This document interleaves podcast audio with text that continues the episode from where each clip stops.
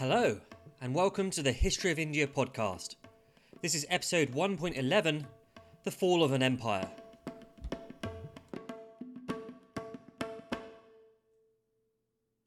It's 323 BC, Babylon.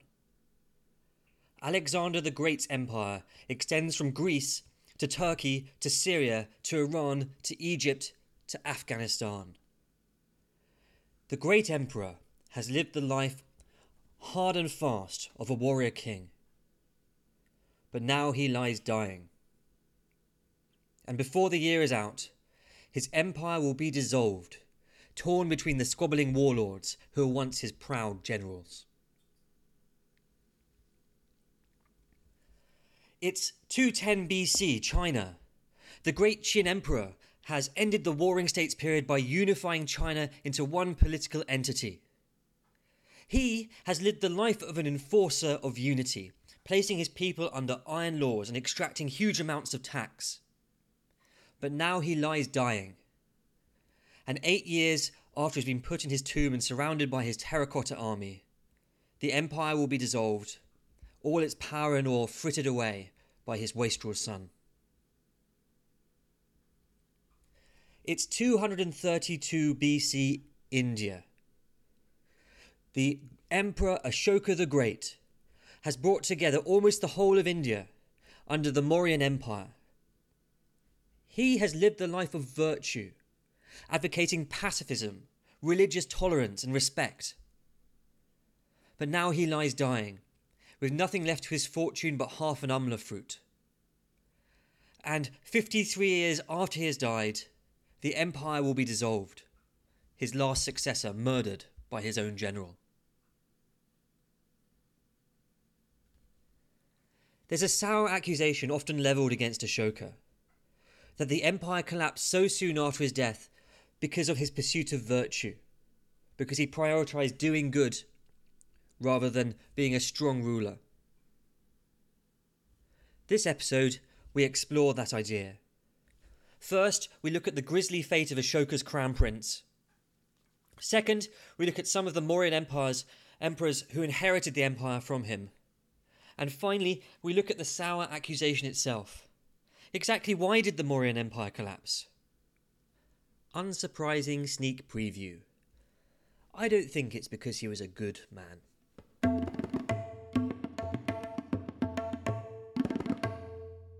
Throughout most of Ashoka's reign, his presumptive heir was a son called Kunala.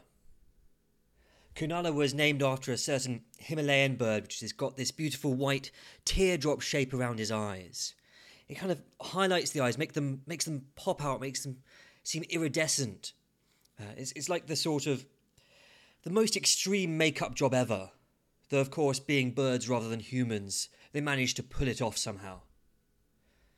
Anyway, it's said that Kunala, when he was born, had the most beautiful eyes himself, and that's how he got the name. Kunala was a good looking young man. Not only did he have these beautiful eyes, he also had a, a lovely, very distinctive singing voice. But beauty always comes with trouble, they say, and the same was true of Kunala. Because a sage just after he was born prophesied that Kunala would lose those beautiful eyes. Anyway, Kunala's mother was one of Ashoka's queens. She wasn't his first love, that was Devi. Nor was she the chief chief queen, she was just one amongst a whole range of queens. But Ashoka loved the boy. He loved Kunala. Perhaps Ashoka thought back to his own father's dislike for his own ugliness. Or perhaps Kunala was just a very competent, very charming young man. Ashoka gave Kunala a very important job. He made him viceroy at Taxila, Taxila, remember, was the city of the scholars up in the northwest and was in charge of Gandhara, which is a large chunk of the empire. But this is an important posting. The viceroyship controlled the Punjab and much of Afghanistan and more besides. It was also an especially difficult posting. There are plenty of Greeks still up in that area, and they had different cultural understandings, a different framework than those of Indian descent, making it a minefield of potential political misunderstandings. And in addition to the Greek influence, there were still plenty of hangovers from when the Persians had ruled the region. The official language was Aramaic, not the Magadhi that Kunala probably grew up with. And the administrative structure was different from the stuff Kunala would have been used to too. It was based on the Persian system, not on the system that had been instituted by the Magadhan kings. So this was a, furnace of rebellion and political minds. This was the place where Ashoka, as a young man, had proven himself to his father. He had gone there to put down a revolt, and he had had great success there. So naturally, this was the place that Ashoka sent his own favourite son to prove himself. There are even some sources which claim that Kunala was sent to put down a revolt, just like Ashoka was, but that seems rather dubious. Anyway, when Kunala was in Taxila, the chief queen died. Ashoka had loved this queen, and maybe everybody did. She certainly seems to have been well on board with Ashoka's whole Dharma, be virtuous, help the people deal. Well, she died, and the king mourned her for four years. And after that, he married another younger queen and took her on as the chief queen.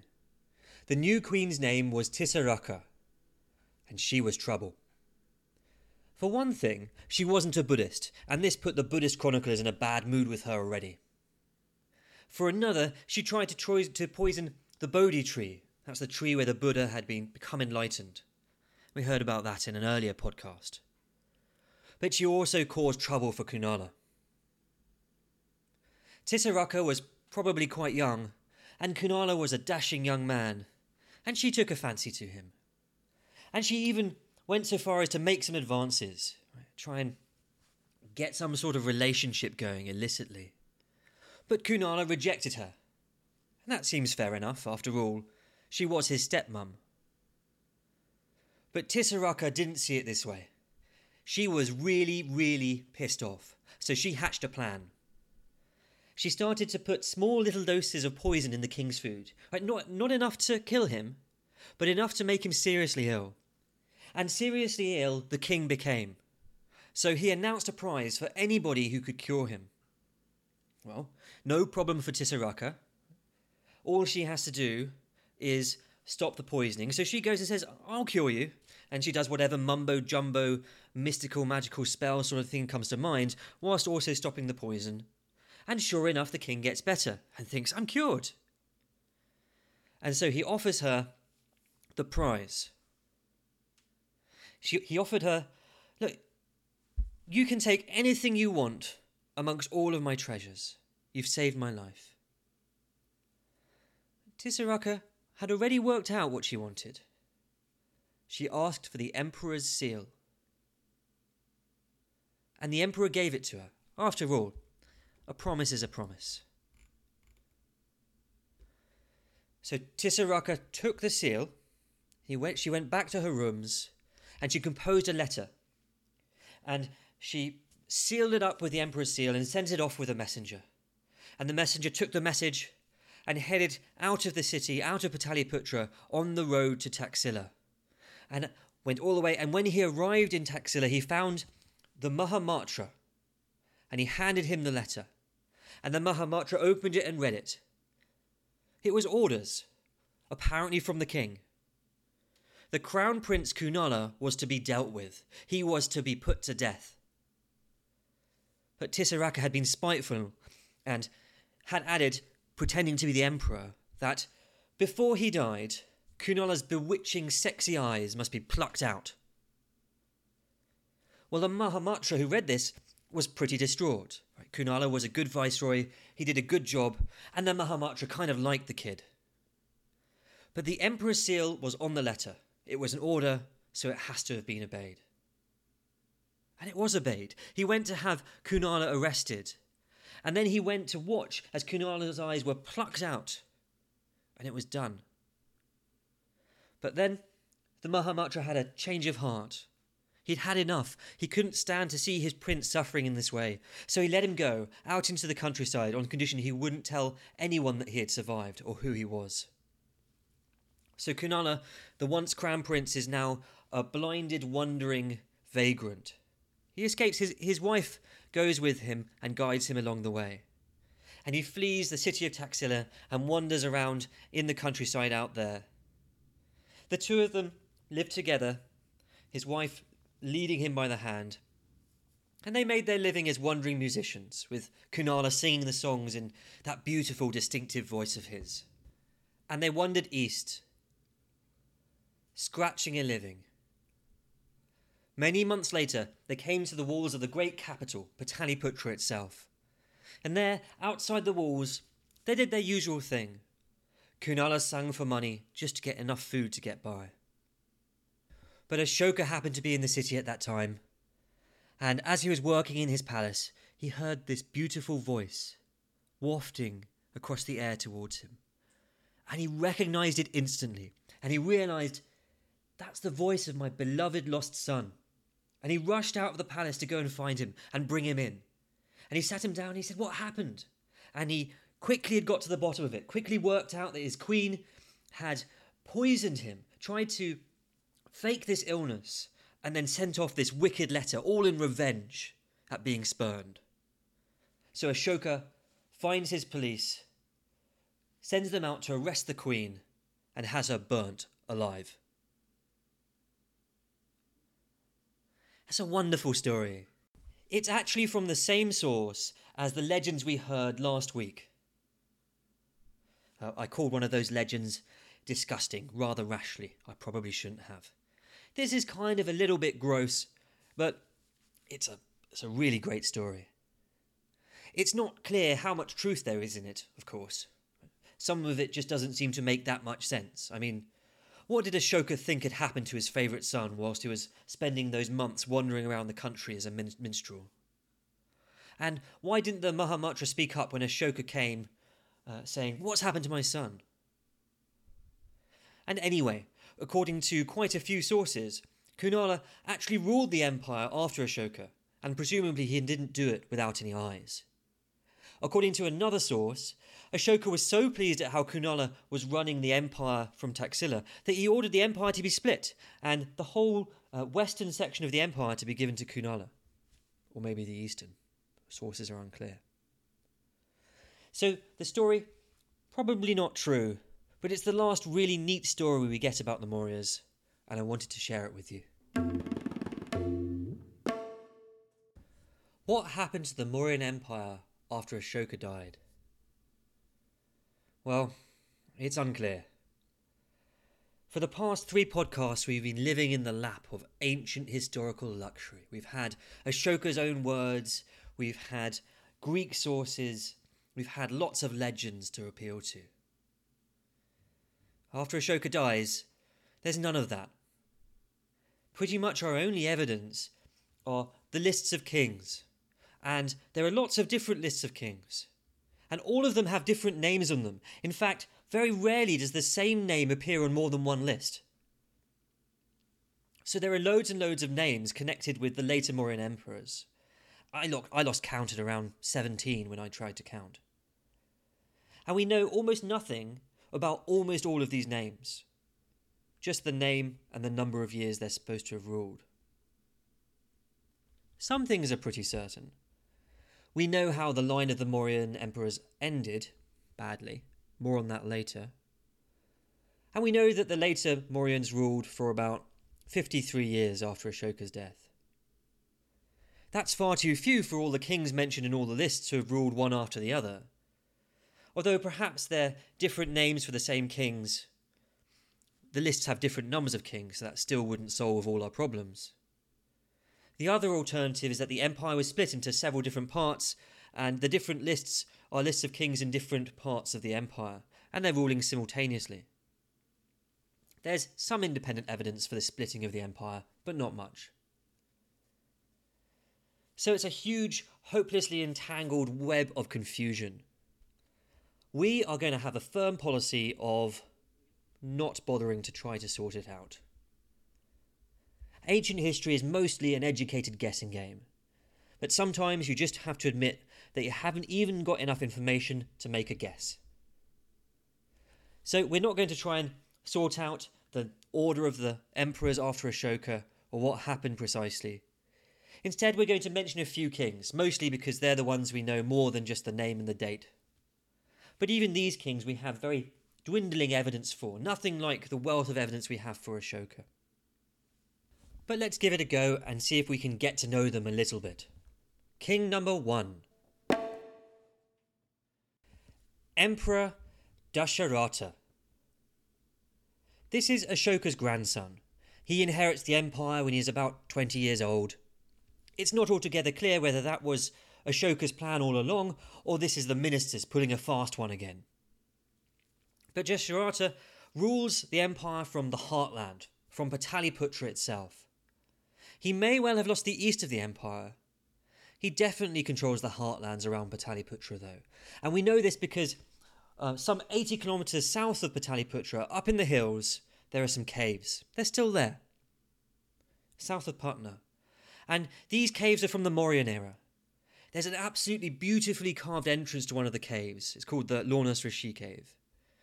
Uh, it's carved with an arch, just as if it were a building, and there's elephants in the arch, and it's just wonderful. Although the cave inside, if you go inside, actually, the, the cave is incomplete because they found a fault in the rock. Uh, and that must have been very, very annoying. Anyway, next door to the Lomas Rishi cave, there's a, a cave which Ashoka had carved, and it's got a very simple entrance, and inside, it's, it's beautifully simple, right? The roof is carved in elegant, simple arch. There's almost no adornment. At the end is a door leading to a smaller chamber for meditating. It's broad and it's beautiful in its simplicity.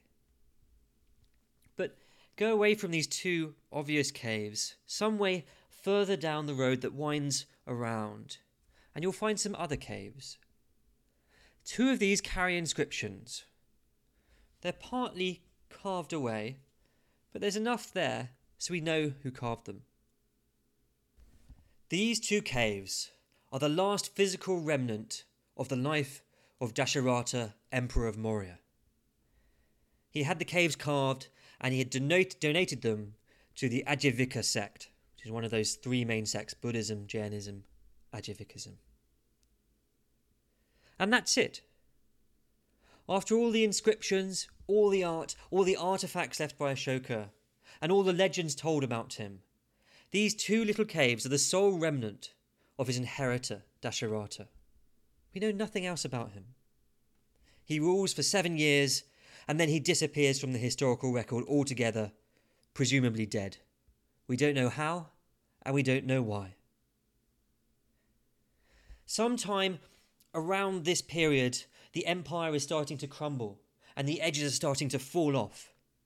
Kalinga in the east, that's the place that Ashoka had conquered and then had his conversion. Kalinga, the Kalingas are lost from the empire, and part of the south of the empire is lost too. So that's Ashoka's inheritor number one. Here's number two. Sampati, another grandson of Ashoka. He was probably the son of Kunala, the crown prince who lost his eyes.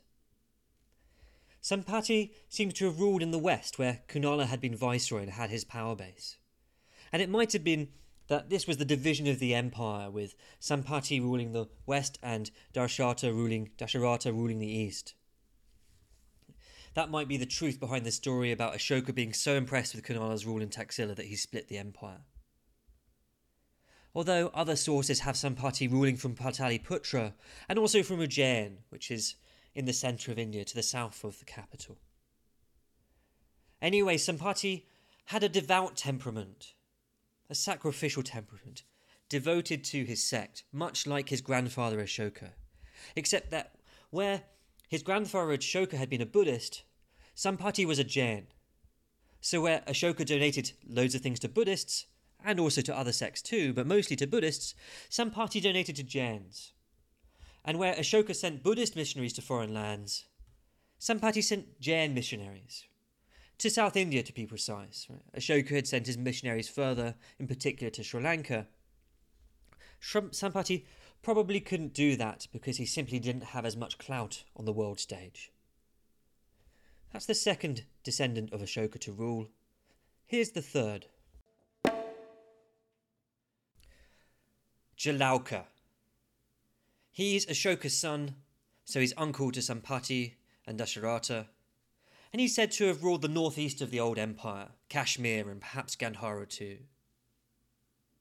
There's a funny story about his birth. It's quite a late story, about 12th century AD. But the story goes that Ashoka wanted to kill all the foreigners, all those filthy mlechas. And this probably refers to the Bactrian Greeks. So Ashoka prayed for a son to be a weapon in his hand to get uh, the country rid of these foreigners and the son was duly born, and it was Jalauka. And Jalauka was a terror to his foes, but he wasn't quite what Ashoka had prayed for. Because Jalauka wasn't a Buddhist. Instead, he was a devout follower of Shiva. So Jalauka, naturally enough, attacked the Buddhists. And that's probably not what Ashoka had in mind. But anyway, after he had given them a good kicking, he got around to attacking the Greeks, and he threw them out of India, and then he ruled the whole world right up until the Great Ocean and set up a new administration system to govern the whole thing. Yeah. Or maybe not. But the truth of the story is that the Greeks were back in the offing now the Mauryan Empire was crumbling. The Bactrians on the northwest border of the Mauryan Empire. In Ashoka's day, they were part of the Seleucid lands, that great empire that was the remnant of Alexander's empire in the east. But some time after Ashoka's death, the Bactrians revolted against their Seleucid masters. And in particular, they revolted against Antiochus the Great, who was in charge of the Seleucid Empire at that point. And their revolt prickles Antiochus in the wrong way. So Antiochus gathers a huge army and he marches up to Bactria and he beats them, pounds them into submission. Top tip don't go revolting against anyone with the epithet great, Antiochus the Great. They wouldn't be called that if you managed to beat them. Anyway, whilst Antiochus the Great was in the area, he had dealings with the Mauryan kings. He deals with a king, in fact, altogether unknown to ancient Indian records, and extracts from him a sizable tribute 150 elephants with some treasure on top. Oh, and Kandahar too. By the way, with the return of Seleucid power to the area, we also have the coming of a chap called Eratosthenes. Now, to be honest, that's of no significance to Indian history, uh, but it gives me excuse to talk about one of my favourite experiments. See, Eratosthenes was a geographer and a general clever man based in the Library of Alexandria, the famous one and he went travelling around, and he reached as far as Bactria and even India. Anyway, Eratosthenes is responsible for finding the circumference of the Earth. And he did it by experiment, and it's a really simple experiment. He assumes that the Earth is spherical, as did pretty much everyone else. Yes, that's right. Humans have pretty much always known that the Earth is spherical. In fact, we get explicit recognition from Megasthenes that the Indians in the Mauryan era also knew that the world was round. The idea that people ever really thought the world was flat is just wrong. It seems to be a myth propagated in the Victorian era, and I sometimes wonder whether it's just there so that we can sneer at our ancestors. Anyway, I digress. Eratosthenes comes along, assuming the Earth is spherical, and he says, I can calculate the circumference for you. So, This is how to find the circumference of the Earth using ancient technology, Eratosthenes style. You will need two people, two sticks, two rulers, and a really, really, really long measuring tape. So the first thing to do is find two places, two cities, you know the distance between. Use the long measuring tape for that. Say it's Pataliputra and Ujjain. Then you place the same the stick of the same length in both cities. And then at a certain time of day, you measure the length of the shadow of the stick. That gives you the angle of the sun at both cities, assuming the sun is far enough away that the light travels effectively from it in parallel lines. But Eratosthenes knew the sun was a long, long way away. Given the distance of the two shadows and the height, from this Combined with a bit of GCSE mathematics, you can calculate the distance between the cities as a proportion of the circumference of the whole Earth. And since you know the distance between the cities, this lets you calculate the circumference of the Earth. I'll let you work out the GCSE maths.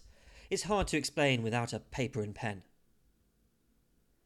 Anyway, Eratosthenes did the experiment and did the sums, and he was pretty damn good. He got the circumference of the Earth within 2%. And that's not bad. In fact, that's the reason why, centuries later, people tried to persuade Columbus not to find a western passage to India, not to sail over the Atlantic and try to get to India. It wasn't because they thought the earth was flat and he'd fall off the edge. That would be silly. It's because they thought that the circumference of the earth was a certain size. They knew from Eratosthenes that the circumference of the earth was so big that Columbus would never make it to India before he'd run out of water. And they were right. Columbus just got lucky that he found America. Okay, um, we've landed up in the West Indies almost two millennia past the date we're supposed to be talking about. We got off point. Where were we? Ah, the last of Ashoka's descendants to inherit the throne was. Brihadrata.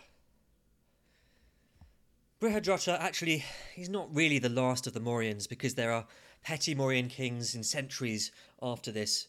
Uh, but that's a bit like saying there are em- Roman emperors in the 20th century.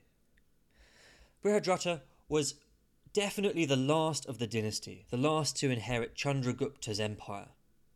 The, the empire he inherited had collapsed back to its original size. The Kalingas had been lost, the south had been lost, the northwest had been lost, then the north had been lost. All Brihadrata was left with was a territory about the size of the original Magadha. This was the land, the territory of Bimbisara and Ajatashatru, the territory that we started this podcast series with. Well, Brihadrata was an unfortunate fellow. He was known for two things, and neither of them are good. First, he was known for being a bit dim. Second, he was known for being assassinated. And those two things, as you'd imagine, are intimately associated. One day, his commander organised a nice military parade for him and said, Come along, my king, and watch all the army. And he duly came along and watched the army. Uh, by the way, the Sanskrit for commander is Senapati, which literally means army lord or army king, which I think's rather cooler than the rather schoolmarmy commander in English.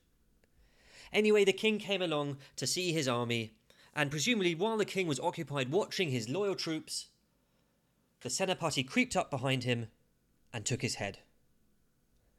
This was a palace coup, and palace coups only really happen when the ministers and the people really hate the king. So, Brihadrata probably a bad king. The commander was called Pushyamitra Shunga, and he would go on to found the new Shunga dynasty of emperors, based in Pataliputra and ruling much of India. Uh, by the way, I wouldn't necessarily Google Shunga. I made that mistake once uh, and found out it's also the name of a certain sort of Japanese erotic art. Caution advised. About the real Shunga dynasty, there are many stories and there's much intrigue and there's lots to tell, but those stories are for another podcast. Indeed, they're for another series of podcast episodes. For now, the Mauryan dynasty has come to a close and it's time to evaluate things.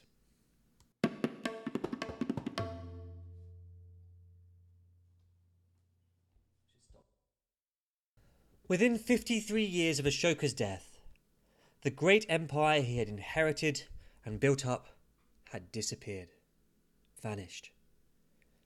Why? The great accusation, which you'll read time and time again, especially in the more casual history books, is that Ashoka's pursuit of Dharma, virtue, that was the thing that led to the sudden disappearance of the empire. For the rest of the episode, I'm going to pontificate about that accusation and why I think it's unpersuasive. Now, I've got no special insights here. I'm not an academic historian. I'm in no place to get all polemical about this. But it, it's sometimes good not to know your place, so I'm going to get polemical anyway. Besides, we're at the end of the Mauryan era, and I thought it'd be interesting to give a no holds barred, opinionated assessment of their legacy. So if you find that sort of stuff annoying, then please skip the rest of the podcast. Thanks for listening. See you on the other side. On the other hand, if you find polemics entertaining or interesting, then listen on. The best case that can be made for the accusation that Ashoka's pursuit of virtue led to the fall of the empire is twofold. First, Ashoka refused to make any more conquests after he conquered the Kalingas, and he asked his inheritors to do the same. So Ashoka pursued ahimsa, non injury to others, and that pacifism may have depleted the army over time, reducing their ability to threaten and fight revolts and to fend off foreign invaders. Second, Ashoka's unconventional ways and focus on virtue may have led to questionable administrative decisions. The idea here is that he was distracted from being a good ruler by his overwhelming desire to be a good man. The best examples of these are the giving away of the treasury to the Buddhist monasteries at the end of his life, and the bowing to the low Varna Buddhist monks. If the stories are true, then both these acts were considered imprudent by Ashoka's seasoned advisors.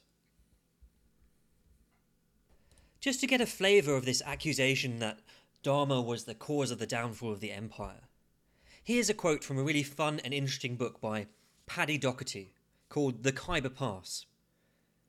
Docherty makes the accusation in a stunningly evocative way.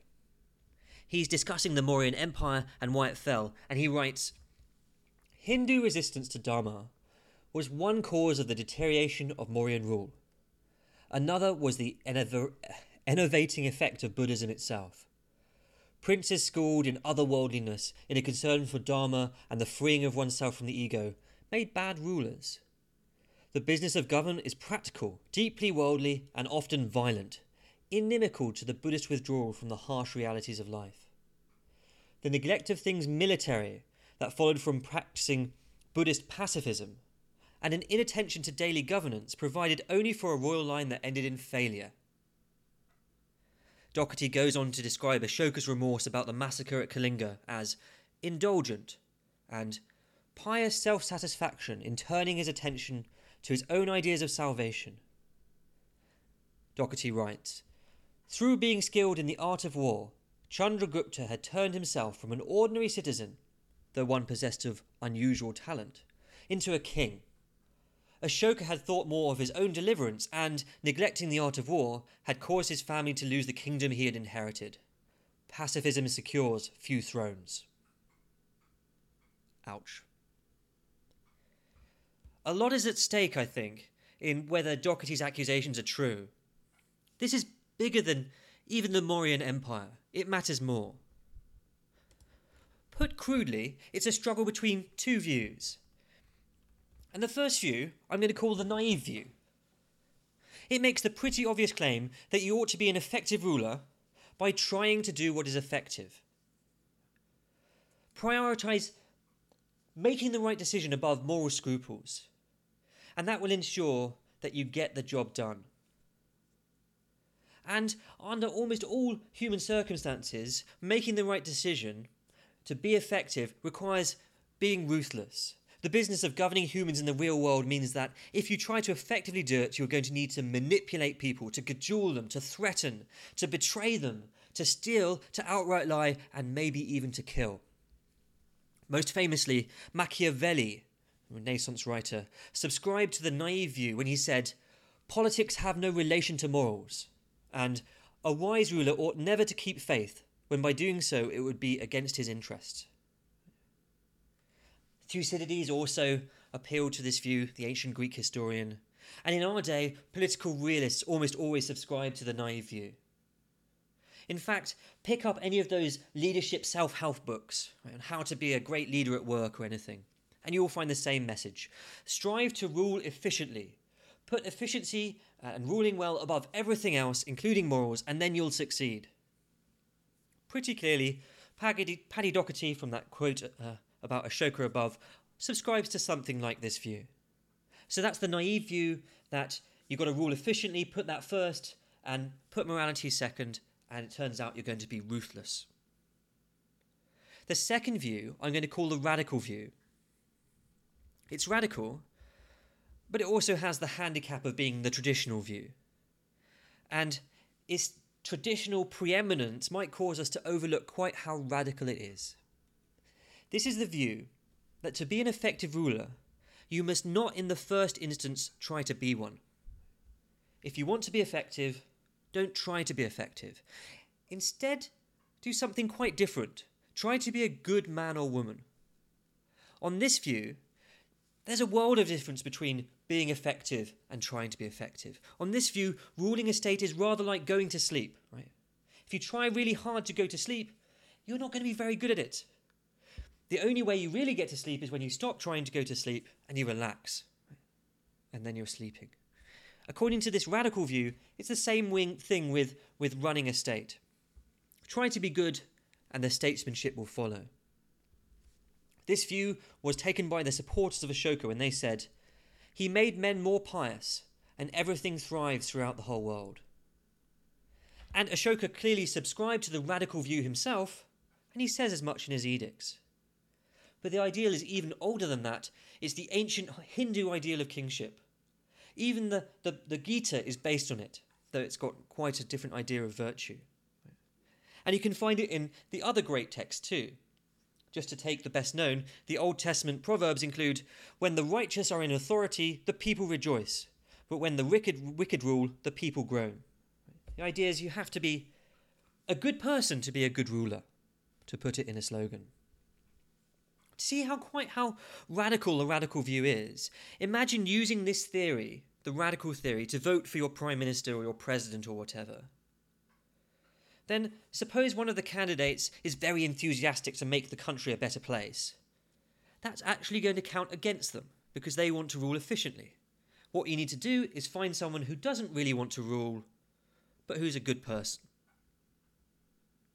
In short, this theory would require voting for the candidate who least wants what you want effective rulership. I'm not really sure which of the two views is right the traditional view or the radical view.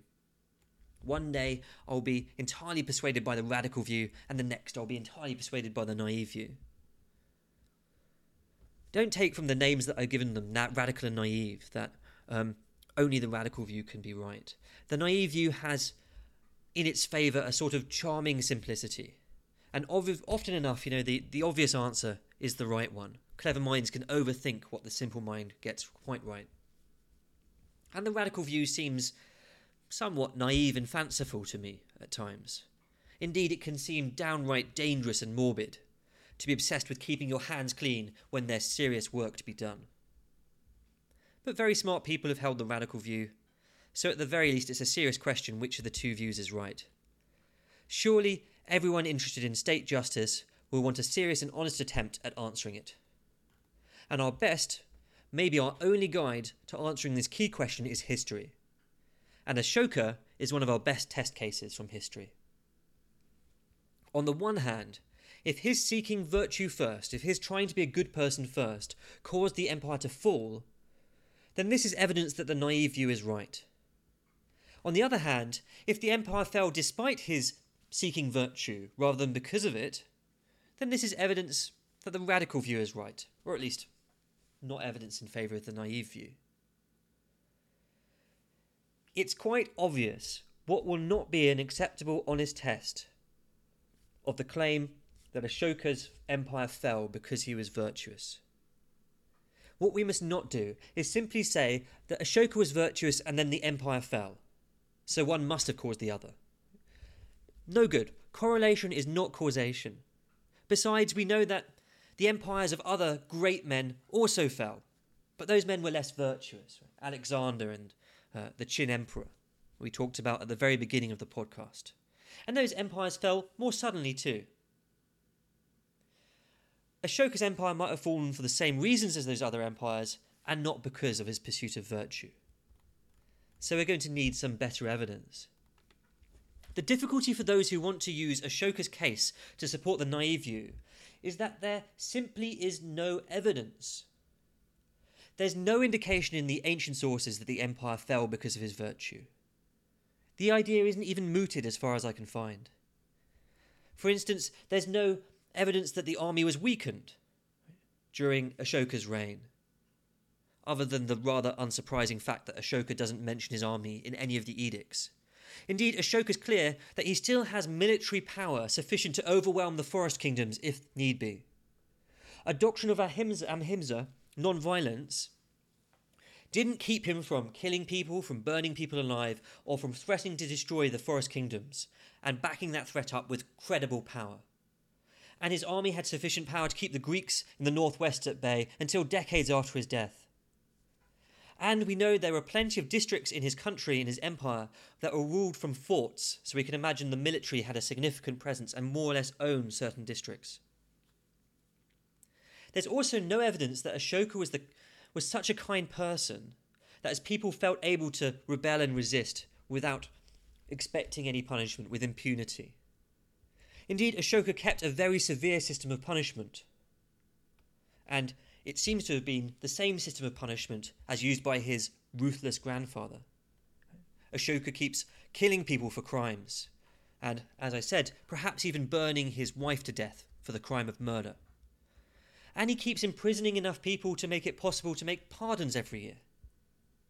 What's more, towards the end of his reign, the load of criminal cases before his judges seems to have become so large that he empowered lower down officials, the Rajukas, to also make judgments. So clearly, this is a criminal justice system hard at work, not being lapsed on the people.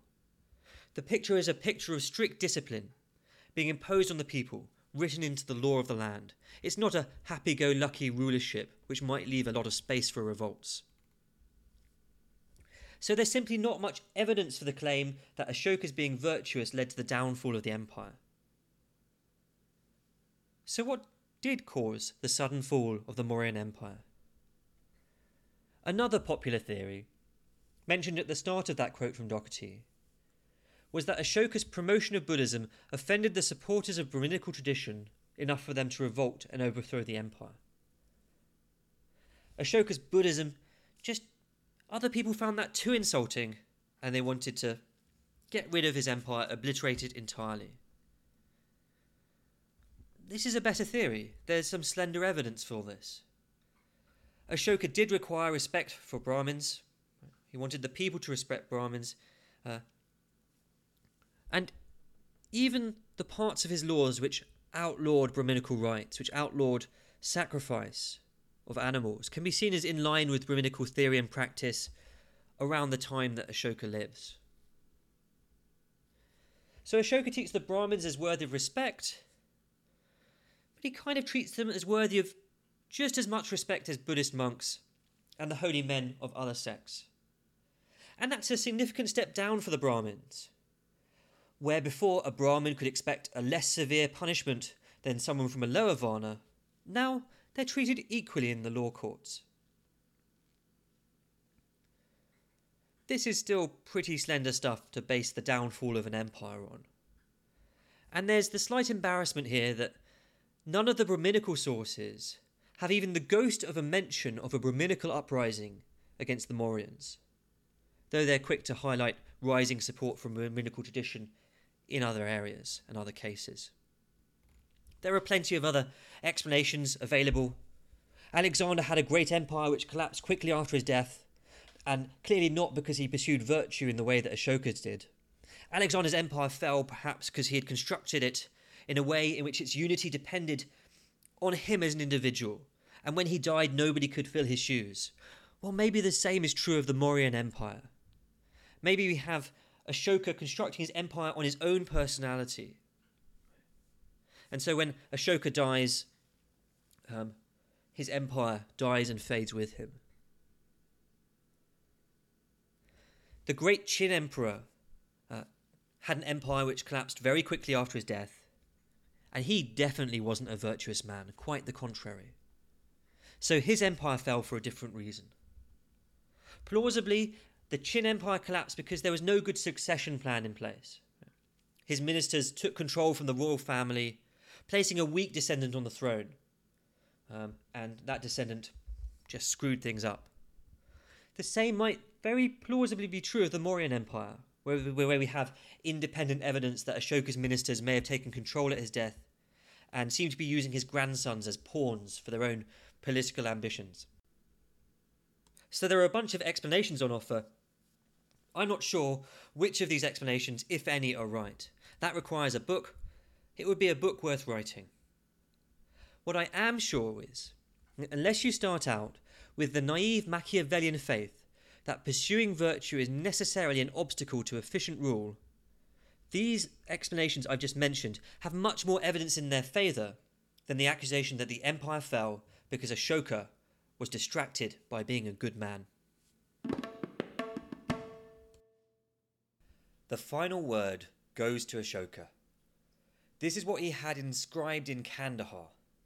I'll put a picture up on the website.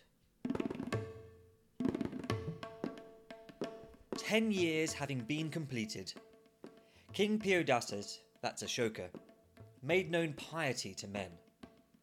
And from this moment he has made men more pious, and everything thrives throughout the whole world. And the king abstains from killing living beings.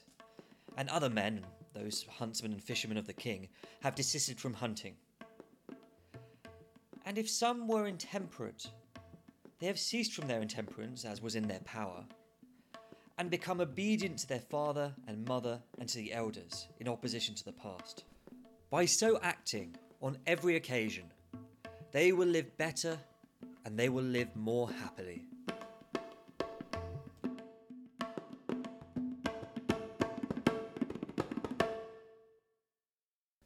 Wow, we've reached it. The end of the line of the Mauryas. It's also the end of the first season of the History of India podcast. It's a sad moment. I've really enjoyed it, starting out with the Magadhan kings and going all the way through the Mauryans and the Great Ashoka right till the end. I hope you've enjoyed it too. But fear not, the season's not quite over yet. There are going to be a bunch of special episodes on topics away from the main narrative. Topics like the history of South India, caste, and religion during this period. And hopefully, going to be getting some friends to help with that too. They're going to be released about every other week or so. And that's simply because I've got another job. Uh, it's a job I really love it's a job that pays, and uh, it's a job that during university term time takes pretty much all of my time. But fear not for a second reason, and that is that the History of India podcast will be back with a new season carrying on from where we stopped with the Shunga dynasty. And that's going to be around Christmas. Thanks so much for listening. If you've enjoyed the podcasts, please consider donating to my wife's charity. That's the Snehal Sittu Memorial Fund. Details are on the website, which is historyofindiapodcast.com. Take care. See you soon.